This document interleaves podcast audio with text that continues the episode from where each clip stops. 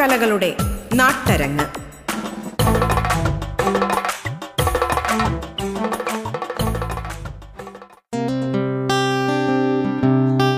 അരങ്ങിലേക്ക് സ്വാഗതം. അരങ്ങിൽ നമുക്കൊപ്പം ഫോക്ലോർ അവാർഡ് ജേതാവും അധ്യാപികയും നർത്തകിയുമായ സുവർണ ചന്ദ്രോത്താണ് സ്വാഗതം അരങ്ങിലേക്ക്.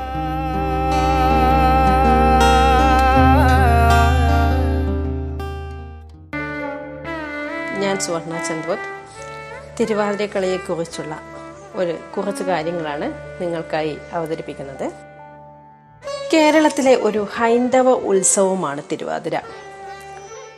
ജ്യോതിശാസ്ത്രത്തിൽ തിരുവാതിര ഒരു നക്ഷത്രത്തിന്റെ പേരാണ്. ഭാരതീയ ജ്യോതിഷ പ്രകാരം ഇരുപത്തിയേഴ് ജന്മനക്ഷത്രങ്ങളിൽ ഒന്നാണ് തിരുവാതിര.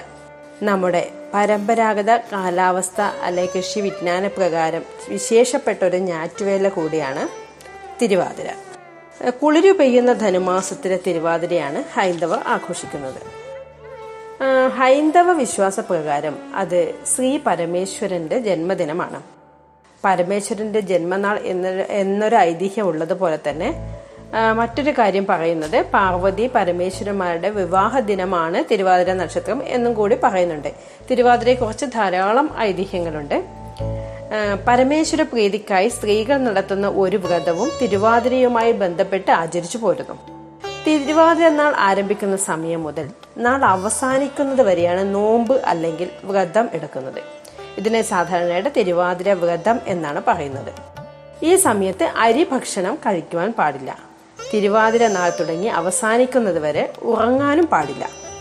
ഉറക്കമൊഴിക്കുന്ന ആ രാത്രിയുമായി ബന്ധപ്പെട്ടിട്ടുള്ളതാണ് തിരുവാതിരക്കളി. തിരുവാതിരപ്പാട്ട് പാതിരാപ്പൂ ചൂടൽ അഥവാ ദശപുഷ്പം ചൂടൽ ഇങ്ങനെ ഒരുപാട് അനുഷ്ഠാനങ്ങൾ ഇതും ഇതുമായി ബന്ധപ്പെട്ടിട്ടുണ്ട്. തിരുവാതിര നോമ്പിന് പിന്നിൽ മറ്റൊരു ഐതിഹ്യം കൂടിയുണ്ട്. നമുക്കറിയാം ഇന്ദ്രൻ തുടങ്ങിയ രാജാക്കന്മാർ പാലാഴി മഥനത്തിന്റെ കഥ നിങ്ങൾ കേട്ടിട്ടുണ്ടാവുമല്ലോ. ഇന്ദ്രൻ തുടങ്ങിയ ദേവന്മാർ പാലാഴി മഥനം നടത്തിയപ്പോൾ നാഗരാജാവായ വാസുകിയുടെ വായിൽ നിന്ന് പുറത്തേക്ക് വന്ന കാളകൂട വിഷം ഭൂമിയിൽ വീണ് ഭൂമി നശിക്കാതിരിക്കാൻ ദേവന്മാരുടെ അഭ്യർത്ഥന പ്രകാരം ശിവൻ അത് വിഴുങ്ങിയത്രേ. ആ വിഷം ശിവന്റെ വയറിനുള്ളിലായാൽ വലിയ വിപത്ത് സംഭവിക്കുമെന്ന് ഭയന്ന് പാർവതി ദേവി വേഗം തന്നെ ശിവന്റെ കഴുത്തിൽ മുറുക്കി പിടിച്ചു. അങ്ങനെ ആ കാളകൂട വിഷം താഴോട്ടും മുകളിലോട്ടും പോകാതെ കഴുത്തിൽ തന്നെ സ്ഥിരമായി നിന്നു എന്നാണ് കഥയിൽ പറയുന്നത്. ശക്തമായ കഴുത്തിൽ അമർത്തി പിടിച്ചുകൊണ്ട് അന്നേ ദിവസം മുഴുവൻ ഉറക്കമൊഴിഞ്ഞ് പാർവതി പ്രാർത്ഥിച്ചു. ഇതിനെ അനുസ്മരിക്കുവാനാണ് ത്രേ സ്ത്രീകൾ പരമേശ്വര ഭജന ചെയ്ത് തിരുവാതിരയ്ക്ക് ഉറക്കമൊഴിയുന്നു എന്നൊരു ഐതിഹ്യം കൂടി പറയുന്നത്. തിരുവാതിരയുമായി ബന്ധപ്പെട്ട മറ്റൊരു ഐതിഹ്യം ഇങ്ങനെയാണ്. പരമശിവ പത്നിയായ സതീദേവിയുടെ പിതാവ് ദക്ഷൻ നടത്തിയ യാഗത്തിൽ പരമശിവനെ ക്ഷണിച്ചില്ല. എന്നാൽ സതീദേവിയുടെ നിർബന്ധത്തിന് വഴങ്ങി ശിവൻ യാഗത്തിൽ പങ്കെടുക്കാൻ ചെന്നു. ദക്ഷനാകട്ടെ തനിക്ക് ഇഷ്ടമില്ലാത്ത ശിവനെ അന്ന് കണക്കിന് അധിക്ഷേപിച്ചതായാണ് ഐതിഹ്യത്തെ പറയുന്നത്. ദക്ഷന്റെ പരിഹാസത്തിൽ വിഷമിച്ച് സതീദേവി ദേഹത്യാഗം ചെയ്യുകയുണ്ടായി. പിന്നീട് ശിവൻ ഹിമാലയത്തിൽ പോയി തപസ് ചെയ്തതിന്റെ ഫലമായിട്ടാണ് സതീദേവി ഹിമവാന്റെ പുത്രിയായി അഥവാ പർവതത്തിന്റെ പുത്രിയായി പാർവതിയായി പുനർജനിച്ചത്. പാർവതി ശിവനെ മാത്രമേ വിവാഹം കഴിക്കൂ എന്ന് ദൃഢനിശ്ചയം ചെയ്യുകയും അതിനായി തപസ് ചെയ്ത് തന്റെ പ്രാർത്ഥനയ്ക്ക് ഫലമുണ്ടാക്കുകയും ചെയ്ത് എന്ന ഐതിഹ്യവും ഉണ്ട്. അതുകൊണ്ടാണ് സ്ത്രീകൾ തിരുവാതിര വ്രതം അനുഷ്ഠിക്കുന്നത് എന്നാണ് മറ്റൊരു വിശ്വാസം. ഇങ്ങനെ ധാരാളം ഐതിഹ്യങ്ങൾ തിരുവാതിരയുടെ തിരുവാതിരയ്ക്ക് പിന്നിലുണ്ട്. പിന്നെ മറ്റൊരു ഐതിഹ്യം എന്ന് പറയുന്നത് കാമദഹനവുമായി ബന്ധപ്പെട്ടിട്ടുള്ളതാണ്. കാമദേവൻ ഒരിക്കലും ശിവന്റെ തപസ് മുടക്കാനായി ചെന്നിരുന്നു. പെട്ടെന്ന് തൃക്കണ്ണ് തുറന്ന് ശിവദൃഷ്ടിയിൽ കാമദേവൻ വെന്തു കരിഞ്ഞുപോയി. ആ- അങ്ങനെ തന്റെ ഭർത്താവിനെ നഷ്ടപ്പെട്ടതിൽ ദുഃഖിതയായ രതിദേവി ആഹാരവും ജലവും ഒക്കെ ഉപേക്ഷിച്ച് ശിവനെ പ്രാർത്ഥിച്ച് ലക്ഷ്യം നേടിയതിന്റെ ഓർമ്മയ്ക്കാണ് തിരുവാതിര വ്രതം അനുഷ്ഠിക്കുന്നത് എന്നൊരു വിശ്വാസവും നിലവിലുണ്ട്. രതീദേവിയുടെ പ്രാർത്ഥന കേട്ട് പാർവതി ദേവിയാണ് വ്രതം അനുഷ്ഠിച്ച് കാമദേവന് ജീവൻ തിരിച്ചു കൊടുത്തതെന്നും ഒരു ഐതിഹ്യം കൂടെ കാണാം.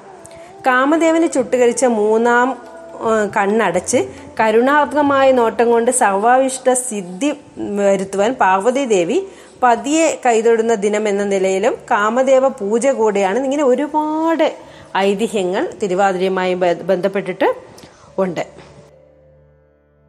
തിരുവാതിരയുടെ അനുഷ്ഠാനങ്ങളെക്കുറിച്ച് പറയുന്നത് ഇങ്ങനെയാണ്. ധനുമാസത്തിലെ രേവതി നാൾ മുതൽ തുടങ്ങുന്ന അശ്വതി ഭരണി കാർത്തിക രോഹിണി മകൈര്യം നാളുകളിലൂടെ നീളുന്ന ഒന്നാണ് സ്ത്രീകളുടെ ഈ സവിശേഷമായ അനുഷ്ഠാനം. ഒരായിരം മൃത്യുഞ്ജയ ഹോമം കഴിച്ചതിനേക്കാൾ ഏറെ ഫലം സിദ്ധിക്കുന്ന ഒന്നാണ് തിരുവാതിര നോമ്പ് എന്നാണ് നമ്മുടെ വിശ്വാസം. ത്രേതായുഗത്തിൽ തന്റെ ഭക്തിയായ ബ്രാഹ്മണ ബാലികയുടെ മരിച്ചുപോയ ഭർത്താവിന്റെ ജീവൻ പാർവതി ശിവനിൽ നിന്നും നേടിയെടുത്തതുമായി ബന്ധപ്പെട്ട ഒന്നാണ് തിരുവാതിര നോമ്പ് എന്ന് വിശ്വസിക്കപ്പെടുന്നു. ശക്തി ശിവനോട് ചേരുന്നു എന്ന വിശ്വാസത്തിന്റെ പേരിലുള്ള സഫലമായ ദാമ്പത്യ പ്രാർത്ഥനയുടെ ഭാഗമായ അർദ്ധനാരീശ്വര പൂജ കൂടിയാണിത്. ഇത് ശരിക്കും രേവതി നാൾ മുതലാണ് തിരുവാര തിരുവാരക്കുള്ളി കുളി ആരംഭിക്കുക. ആഘോഷങ്ങളുടെ ആദ്യ ചടങ്ങും ഇത് തന്നെയാണ്. മാറ്റാനുള്ള വസ്ത്രവും അണിയാനുള്ള കുറിക്കൂട്ടുകൾ അതായത് മഞ്ഞൾ ചന്ദനം ഇതൊക്കെ എടുത്തിട്ട് പിന്നെ അതുപോലെ കേശ പിന്നെ മുടി അലങ്കരിക്കാനുള്ള കറുകയും പൂവും പൂവാങ്കുരുന്നിലൊക്കെ എടുത്തിട്ട് കുളക്കടവിലേക്ക് സ്ത്രീകളുടെ സംഘം ചേർന്നുള്ള യാത്രയിലൂടെയാണ് ഇത് ആരംഭിക്കുക. സാധാരണയായി ചുറ്റുവട്ടത്തെ സ്ത്രീകൾ എല്ലാവരും തറവാട്ടുകുളങ്ങളിലോ അല്ലെങ്കിൽ അതുപോലുള്ള ഏതെങ്കിലും പൊതുജലാശയങ്ങളിലൊക്കെ എത്തിച്ചേരുകയാണ് പതിവ്. കുളിക്കുമുണ്ട് ഒരുപാട് സവിശേഷതകൾ. പാട്ട് പാടിക്കൊണ്ടുള്ള തുടിച്ചു കുളിയാണ് പ്രധാനം. പിന്നെ മകൈര്യ നാളിൽ കുളിയും അമ്പലദർശനവും കഴിഞ്ഞാൽ തിരുവാതിര വ്രതത്തിന്റെ അവസാന ഭാഗങ്ങളിലേക്ക് നീങ്ങുകയായി.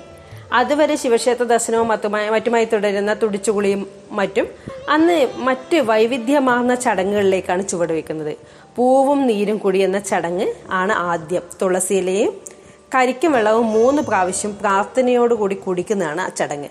അത് കഴിഞ്ഞ് വെറ്റില ഒരുക്കി വെക്കണം. അന്ന് തിരുവാതിര ദിവസം മുറുക്കാനുള്ള വെറ്റിലയാണ്. അത് തിരുവാതിര നാൾ രാവിലെ മുതൽ രാത്രി വരെ സമയ- ഉള്ള സമയത്തിനകത്ത് മുറുക്കി തീർക്കണം. ഓടിന്റെയോ അതോ അല്ലെങ്കിൽ പിച്ചളയുടെയൊക്കെ തളികയിൽ വെറ്റില ഞെട്ട് കളഞ്ഞ് തലേ ദിവസമേ തയ്യാറാക്കി വെക്കണം. തിരുവാര തുടങ്ങിയാൽ പിന്നെ ഞെട്ട് കളയരുത് എന്ന വിശ്വാസമുള്ളത് കൊണ്ടാണ് തലേ ദിവസം തന്നെ ഞെട്ട് കളഞ്ഞ് ഇത് ഒരുക്കുന്നത്.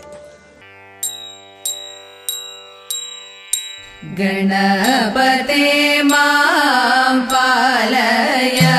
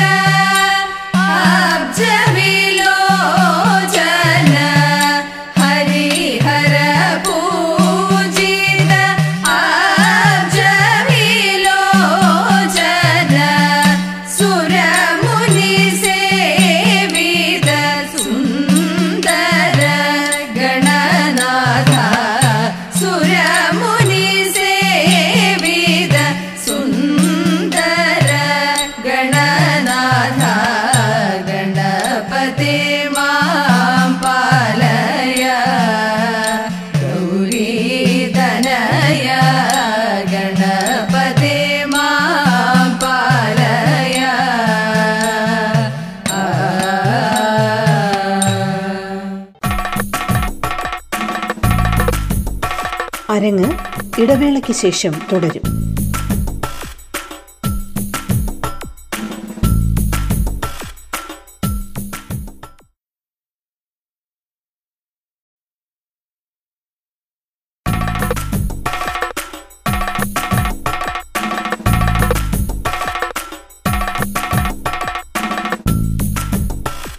തുടർന്ന് കേൾക്കാം അരങ്ങ്. ഫോക്ലോർ അവാർഡ് ജേതാവും അധ്യാപികയും നർത്തകിയുമായ സുവർണ ചന്ദ്രോത്ത് പങ്കെടുക്കുന്നു.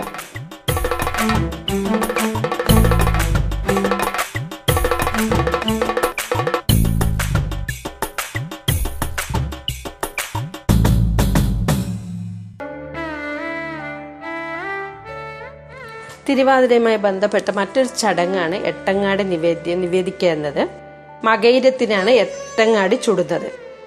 സതീദേവി പാർവതി ദേവിയായി ജന്മമെടുത്തിട്ട് പരമശിവനെ കിട്ടുക ഭർത്താവായി കിട്ടുവാൻ വേണ്ടിയിട്ട് നിരാഹാരമെടുത്ത് തപസ് ചെയ്ത് ക്ഷീണിച്ചു.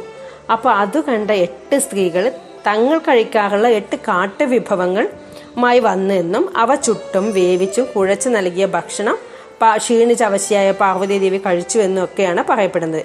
ഒപ്പം കൂവയുടെ കുറുക്കുമാണ് നൽകിയത്. ഈ വിശ്വാസത്തിന്റെ പിൻബലത്തിലാണ് ഈ എട്ടങ്ങാടി നിവേദിക്കുന്നത്. എട്ടങ്ങാടി എന്ന് പറഞ്ഞാൽ എട്ട് തരം കിഴങ്ങുകളും ധാന്യങ്ങളാണ്. മകൈര കുളിയും ക്ഷേത്രദർശനവും ഒക്കെ കഴിഞ്ഞ് സുമംഗലികൾ കന്യാകുമാരി ഇവരാണ് തിരുവാര കളിക്കുന്നത്. ഇവർ രണ്ട് സുമംഗലികളാവും ചിലപ്പോൾ ചിലപ്പോൾ കന്യകമാരാവും ഇവരെ നടുമുറ്റത്ത് ചാണകം മെഴുകിയ തറയിൽ ഉമിത്തിയാണ് പണ്ട് ഉപയോഗിച്ചിരുന്നത്. ഉമിത്തി കൂട്ടിയിട്ട് എട്ടങ്ങാടി ചുടുന്നു. ഇപ്പോൾ ഉമിത്തിയല്ല സാധാരണ തീയാണ് ഇപ്പോൾ ചെയ്യുന്നത്. ഓരോ കാലഘട്ടങ്ങൾ അതിന്റെതായ വ്യത്യാസം ഉണ്ടാവുന്നുണ്ട്. ചേന എട്ട് വിഭവങ്ങൾ. ചേന ചേമ്പ് കൂർക്ക കാച്ചിൽ നനക്കിഴങ്ങ് തുടങ്ങിയ അവയാണ് എട്ടങ്ങാടികൾ എന്ന് പറയുന്നത്. ഇവയൊക്കെ ഇവയൊക്കെ ചുട്ടിട്ടാണ് ഈ കിഴങ്ങുകൾ ചുടും. ചുട്ട് കഴിഞ്ഞിട്ട് ഈ എട്ടങ്ങാടി കിഴങ്ങ് അത് എന്തിനാണെന്ന് വെച്ചാൽ ചുടുന്നത് അതിന്റെ ചില ചൊറി ചൊറിയലുകൾ പോകാൻ വേണ്ടിയിട്ടാണ് അത് ചുടുന്നത്. ചുട്ട് കഴിഞ്ഞാൽ പിന്നെ ചൊറിച്ചിൽ കുറവായിരിക്കും എന്ന് പറയുന്നത്. അങ്ങനെ ഈ ചുട്ടെടുത്ത എട്ടങ്ങാടി കിഴങ്ങുകൾ തൊലി കളഞ്ഞ് വൃത്തിയാക്കി ചെറുതായിട്ട് അരിഞ്ഞതിന് ശേഷം കുറച്ച് തേങ്ങ തേങ്ങയും പയറ് മുതിര എള്ള് എന്നിവ വേവിച്ചത് കൂട്ടി ഇളക്കി അതിൽ പഴം നുറുക്കിയിട്ടും പിന്നെ കരിമ്പിന്റെ കഷ്ണങ്ങളൊക്കെ ചേർത്തിളക്കി. കൽ കൽക്കണ്ടവും മുന്തിരിയും മലരും ഒക്കെ വെച്ചിട്ട് ആക്കിയിട്ടാണ് എട്ടങ്ങാടി നിവേദിക്കുന്നത്. ഈ നിവേദ്യത്തോടൊപ്പം ഈ ചെന്തെങ്ങിന്റെ കരിക്ക് അത് പ്രധാനമാണ് നിലം തൊടാതെ പറിച്ചെടുത്ത കരിക്ക് അത് നിവേദിക്കണം എന്നൊരു വിശ്വാസവും ഉണ്ട്. എട്ടങ്ങാടിയോടൊപ്പം കൂവ വരികിയത് അല്ലെങ്കിൽ കൂവ പായസമൊക്കെ നിവേദിക്കാറുണ്ട്. തുടർന്ന് വെറ്റില നിവേദ്യവും വെറ്റില മുറുക്കലുമാണ്. സ്ഥാനക്രമം അനുസരിച്ച് വിളക്കിനെ സാക്ഷിയാക്കി കിഴക്കോട്ട് തിരിഞ്ഞിരുന്നാണ് വെറ്റില മുറുക്കൽ എന്ന് പറയുന്ന ഈ ചടങ്ങ് ആരംഭിക്കുന്നത്. ആദ്യം ഏത് വെറ്റിലയാണ് എടുക്കേണ്ടത് എന്നതിന് പോലും വിധിയുണ്ട്. ദശപുഷ്പങ്ങൾ അഷ്ടമംഗല്യം എന്നിവയ്ക്ക് മുന്നിലിരുന്ന് വേണം വെറ്റില തിരഞ്ഞെടുക്കേണ്ടത്. അഷ്ടമംഗല്യത്തെ കുറിച്ച് പറയുന്നത് കലശം എന്നാൽ കുങ്കുമച്ചെപ്പാണ്. സ്ത്രീകൾ ഉപയോഗിക്കുന്ന മംഗളവസ്തുക്കളാണ് ഈ അഷ്ടമംഗല്യങ്ങൾ എന്ന് പറയുന്നത്. പാൽക്കണ്ണാടി അങ്ങനെ കുറേ ഉള്ളിലോട്ട് വാൽ വളഞ്ഞ് വെറ്റിലിക്ക വെറ്റിലയാണ് ആദ്യം മുറുക്കുന്നത്. ആദ്യം ഇപ്പൊ ഏതാണ് അതാണ് പറഞ്ഞത് അത്രയും കൃത്യമായിട്ട് ഏത് വെറ്റിലയാണ് ആദ്യം മുറുക്കേണ്ടത് എന്നുള്ളത്. ഉള്ളിലോട്ട് വാൽ വളഞ്ഞ് വെറ്റിലയാണ് ആദ്യം മുറുക്കുന്നത് പിന്നെ ആദ്യം വെറ്റില മാത്രം മുറുക്കി കഴിഞ്ഞ പിന്നെ വെറ്റില അടക്ക നൂറ് എന്നിവ ചേർത്ത് മുറുക്കും. വെറ്റിലയും മറ്റും മടക്കി പൊതിഞ്ഞ് കഴുത്തിലെ താലിമാലയിൽ തൊടുവിച്ച് അതിനുശേഷം വാൽക്കണ്ണാടി നോക്കി വായ് കുരവിട്ടിട്ട് മൂന്ന് പ്രാവശ്യം കഴിക്കണം.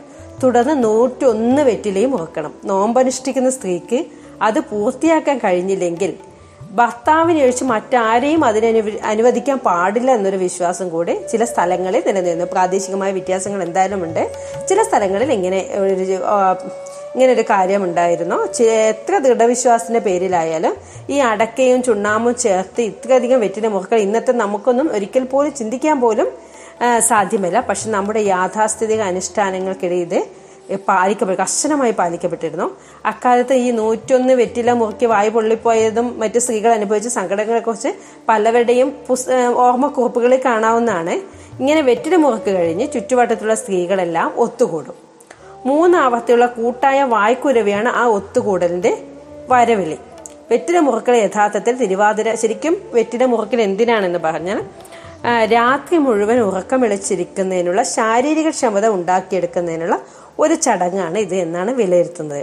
വായ്ക്കുരവ ഉയർന്നു കഴിഞ്ഞാൽ പിന്നെ എല്ലാവരും വന്ന് വായ്ക്കുരവ ഉണ്ടായി കഴിഞ്ഞാൽ പിന്നെ ഉണ്ടാക്കി കഴിഞ്ഞാൽ പിന്നെ അത് നേരെ തി- തിരുവാതിരക്കളി തുടങ്ങുകയായി. തിരുവാതിരക്കളിയുമായി തിരുവാതിര അനുഷ്ഠാനവുമായി ബന്ധപ്പെട്ട മറ്റൊന്നാണ് പാതിരപ്പൂ ചൂടൽ ആ, പാതിരപ്പൂ ചൂടൽ എന്ന് പറയുന്നത് കളി തുടങ്ങുന്നതിനിടെ ഒരു അർദ്ധരാത്രിയാകുമ്പോൾ ഒരു ദിവസം മുഴുവനാണല്ലോ കളിക്കുന്നത്. അപ്പൊ അർദ്ധരാത്രിയാകുമ്പോൾ പാതിരപ്പൂ ചൂടൽ എന്ന ചടങ്ങ് ആരംഭിക്കും. പാതിരപ്പൂ എന്ന് പറഞ്ഞാൽ ശരിക്കും നീല കൊടുവേലി പൂവാണ്. അത് രാത്രി വിരിയ പാതിരാത്രി വിരിയുന്ന പൂവാണ്. അത് ശരിക്കും അതിന് പറയുന്നത് ശിവന് വരനായി ലഭിക്കാനായി പാർവതി നടത്തിയ പൂജകളിൽ ഈ പൂവായിരുന്നു അത്ര പണ്ട് ഉപയോഗിച്ചിരുന്നത്. അങ്ങനെയാണ് ശിവപുരാണത്തിൽ കാണുന്നത്. നീല കൊടുവേലിയോടൊപ്പം അടക്കാമണിയൻ ആനച്ചുവട് കൊന്നയില എരിക്കില എന്നിവ എന്നിവയും ദശപുഷ്പങ്ങൾ ചേർത്താണ് ചൂടേണ്ടത്.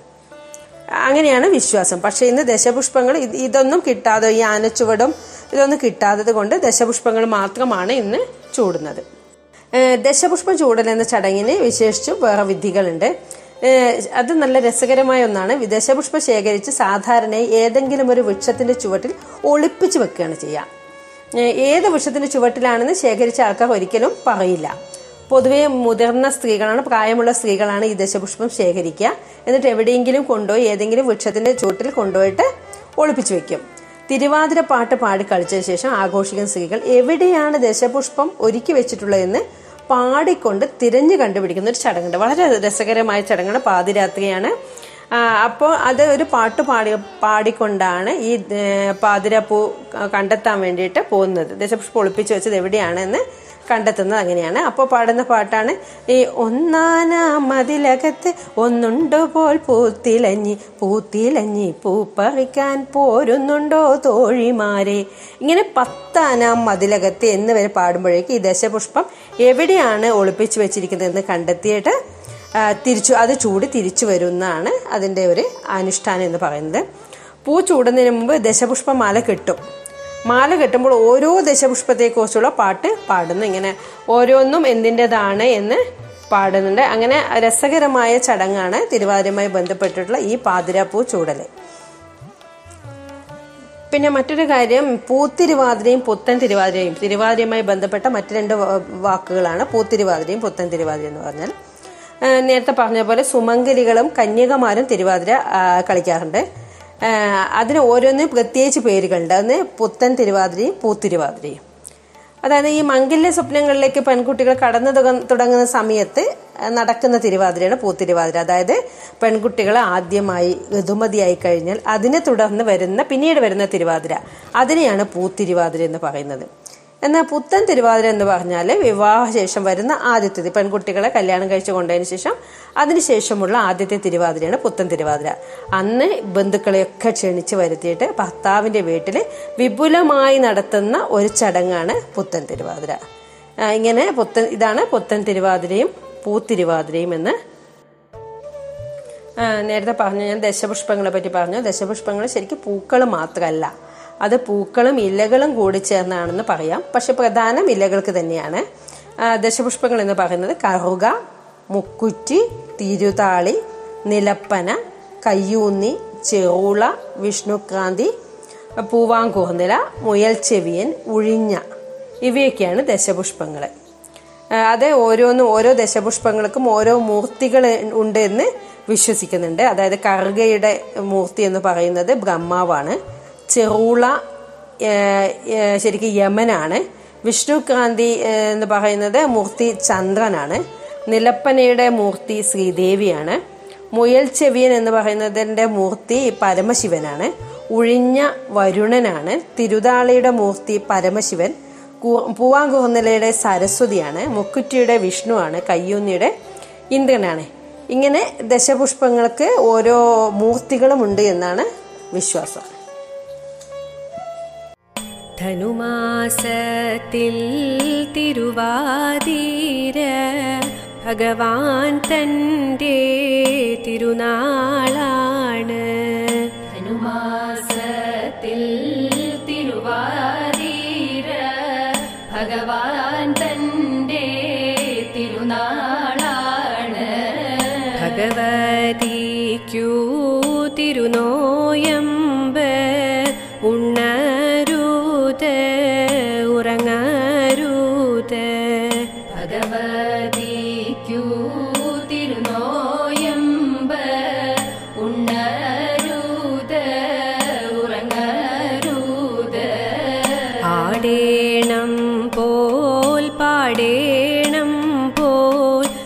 തുടിക്കേണം പോൽ കുളിക്കേണം പോൽ.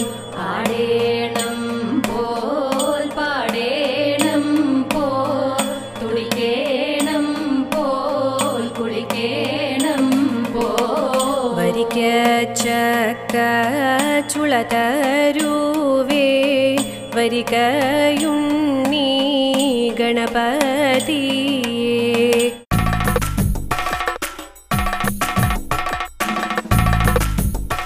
അരങ്ങ് പൂർണമാകുന്നു. നമസ്കാരം.